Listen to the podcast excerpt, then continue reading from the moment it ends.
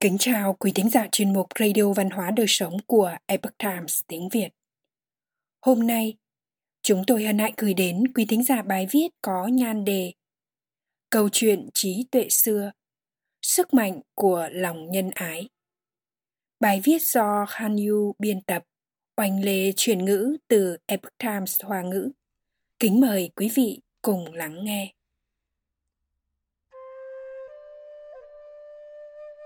Phẩm chất tốt đẹp là bản tính lương tri mà Thượng Thiên ban tặng cho loài người.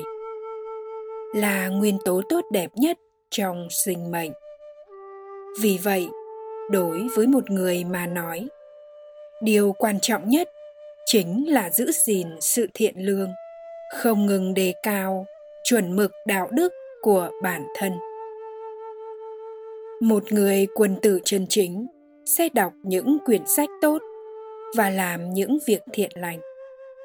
Không những vậy, anh ta còn sẽ khuyến khích và mở rộng việc hành thiện trong xã hội.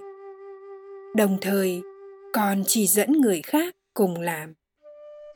Con người nhờ vậy mà sẽ tích cực hướng thượng, tuân thủ thiên lý chính đạo, sống trong hòa bình và phồn vinh do đó cổ nhân đã nói rằng người quân tử chân chính sẽ lấy thiện đãi người. Các câu chuyện về việc cổ nhân khuyến thiện có nhiều vô số. Dưới đây chỉ là một vài ví dụ. Thời Xuân Thu, từ năm 770 đến năm 476 trước công nguyên, Tử lộ người nước lỗ lần đầu tiên đến gặp khổng tử, đã cắm một sợi lông vũ trên đầu mình. Thể hiện cá tính rất ngạo mạn và háo thắng. Nhưng sau khi khổng tử nói với anh ta về đức tính khiêm tốn, thì anh ta đã bị làm cho cảm động, cảm tâm tình nguyện thay y phục học trò. Hành lễ theo học khổng tử khổng tử dạy anh cách làm quan và làm một người quần tử. Khổng tử nói, điều quan trọng nhất của một người quần tử là lòng trung thành. Quần tử có dũng mà không có trung thì ắt loạn. Đối với tiểu nhân mà nói, có dũng cảm mà không có lòng trung thành thì là phường trộm cắp. Quần tử mưu đạo bất mưu thực ưu đạo bất ưu bần làm quan phải lấy mình làm gương. Cần chính yêu dân, không được buông thả. Tử lộ theo khổng tử chu du liệt quốc, hoàng dương đạo đức, tâm tính cũng không ngừng đề cao. Ông kiên định tín tâm vào thầy, trung thành với quốc gia. Khổng tử khen ngợi tử lộ rằng tử lộ luôn vui vẻ, nhận ra sai lầm của mình. Hơn nữa, không do dự mà sửa đổi. Đây gọi là tiến bộ. Về sau, tử lộ trở thành một vị quan viên quan trọng của huyện bồ ấp. Ba năm sau, tử lộ dùng tư tưởng lễ nhạc để cải quản quận. Bách tính muôn dân tôn trọng lẫn nhau bố ấp trở thành một vùng giàu có tường hòa. Khổng tử nói rằng tất cả điều này đều bắt nguồn từ lòng nhân ái của tử lộ. Vào thời nhà Minh, từ năm 1368 đến năm 1644, có một người tên gọi là Ngô Thiên Tiến, thường dạo chơi sơn cảnh là một người có thể phách khỏe mạnh, thích tranh đấu, là một cào thủ võ thuật. Ông ta thích dùng khoái quyền để đối phó với bất kỳ ai mà ông ta gặp.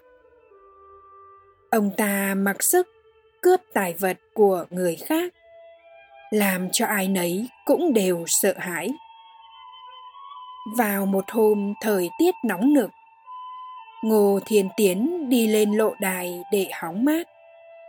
Mọi người trông thấy ông ta thì đều sợ hãi và lần lượt bỏ đi hết.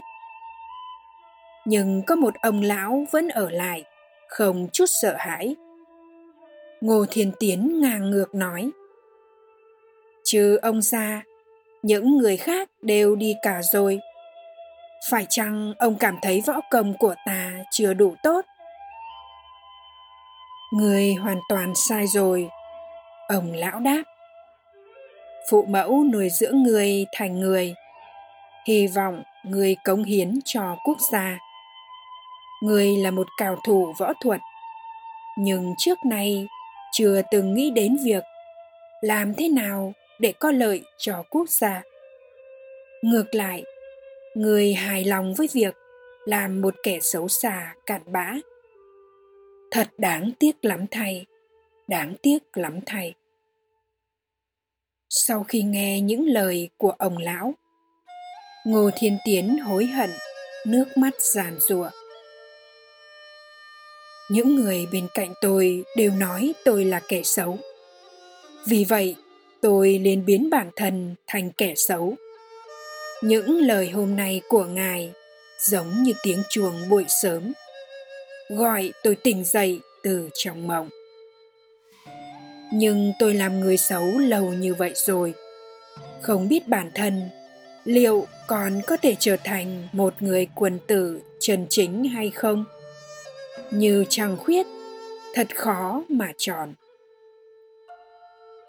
Ông lão nói, nếu người nghiêm túc sửa đổi bản thân, trở thành một con người mới tu thần dưỡng tính. Làm một người tốt thì có gì là không thể chứ?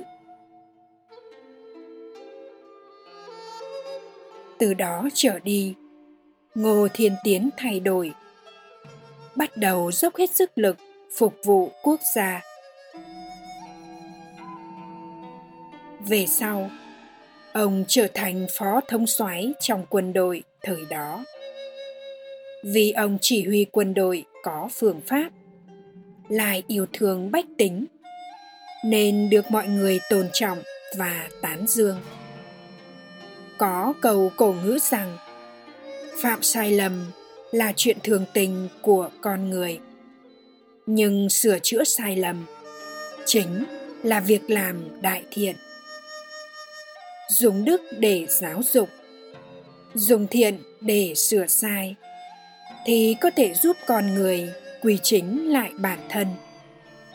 Hiểu ra ý nghĩa chân chính của nhân sinh và những vấn đề đạo đức khác. Chẳng hạn, như làm thế nào để biểu đạt tình yêu thương đối với người khác, tránh mê lầm trong lợi ích tự thân và truy cầu hưởng lạc. Sức mạnh của thiện lương là cực kỳ to lớn đầu đầu cũng có. Có thể thay đổi nhân tâm từ bản chất. Nó dẫn dắt con người thực hành chân lý. Trở về với lương tri. Khuyến khích con người đưa ra lựa chọn chính xác. Hóa giải hết thảy các việc bất nghĩa.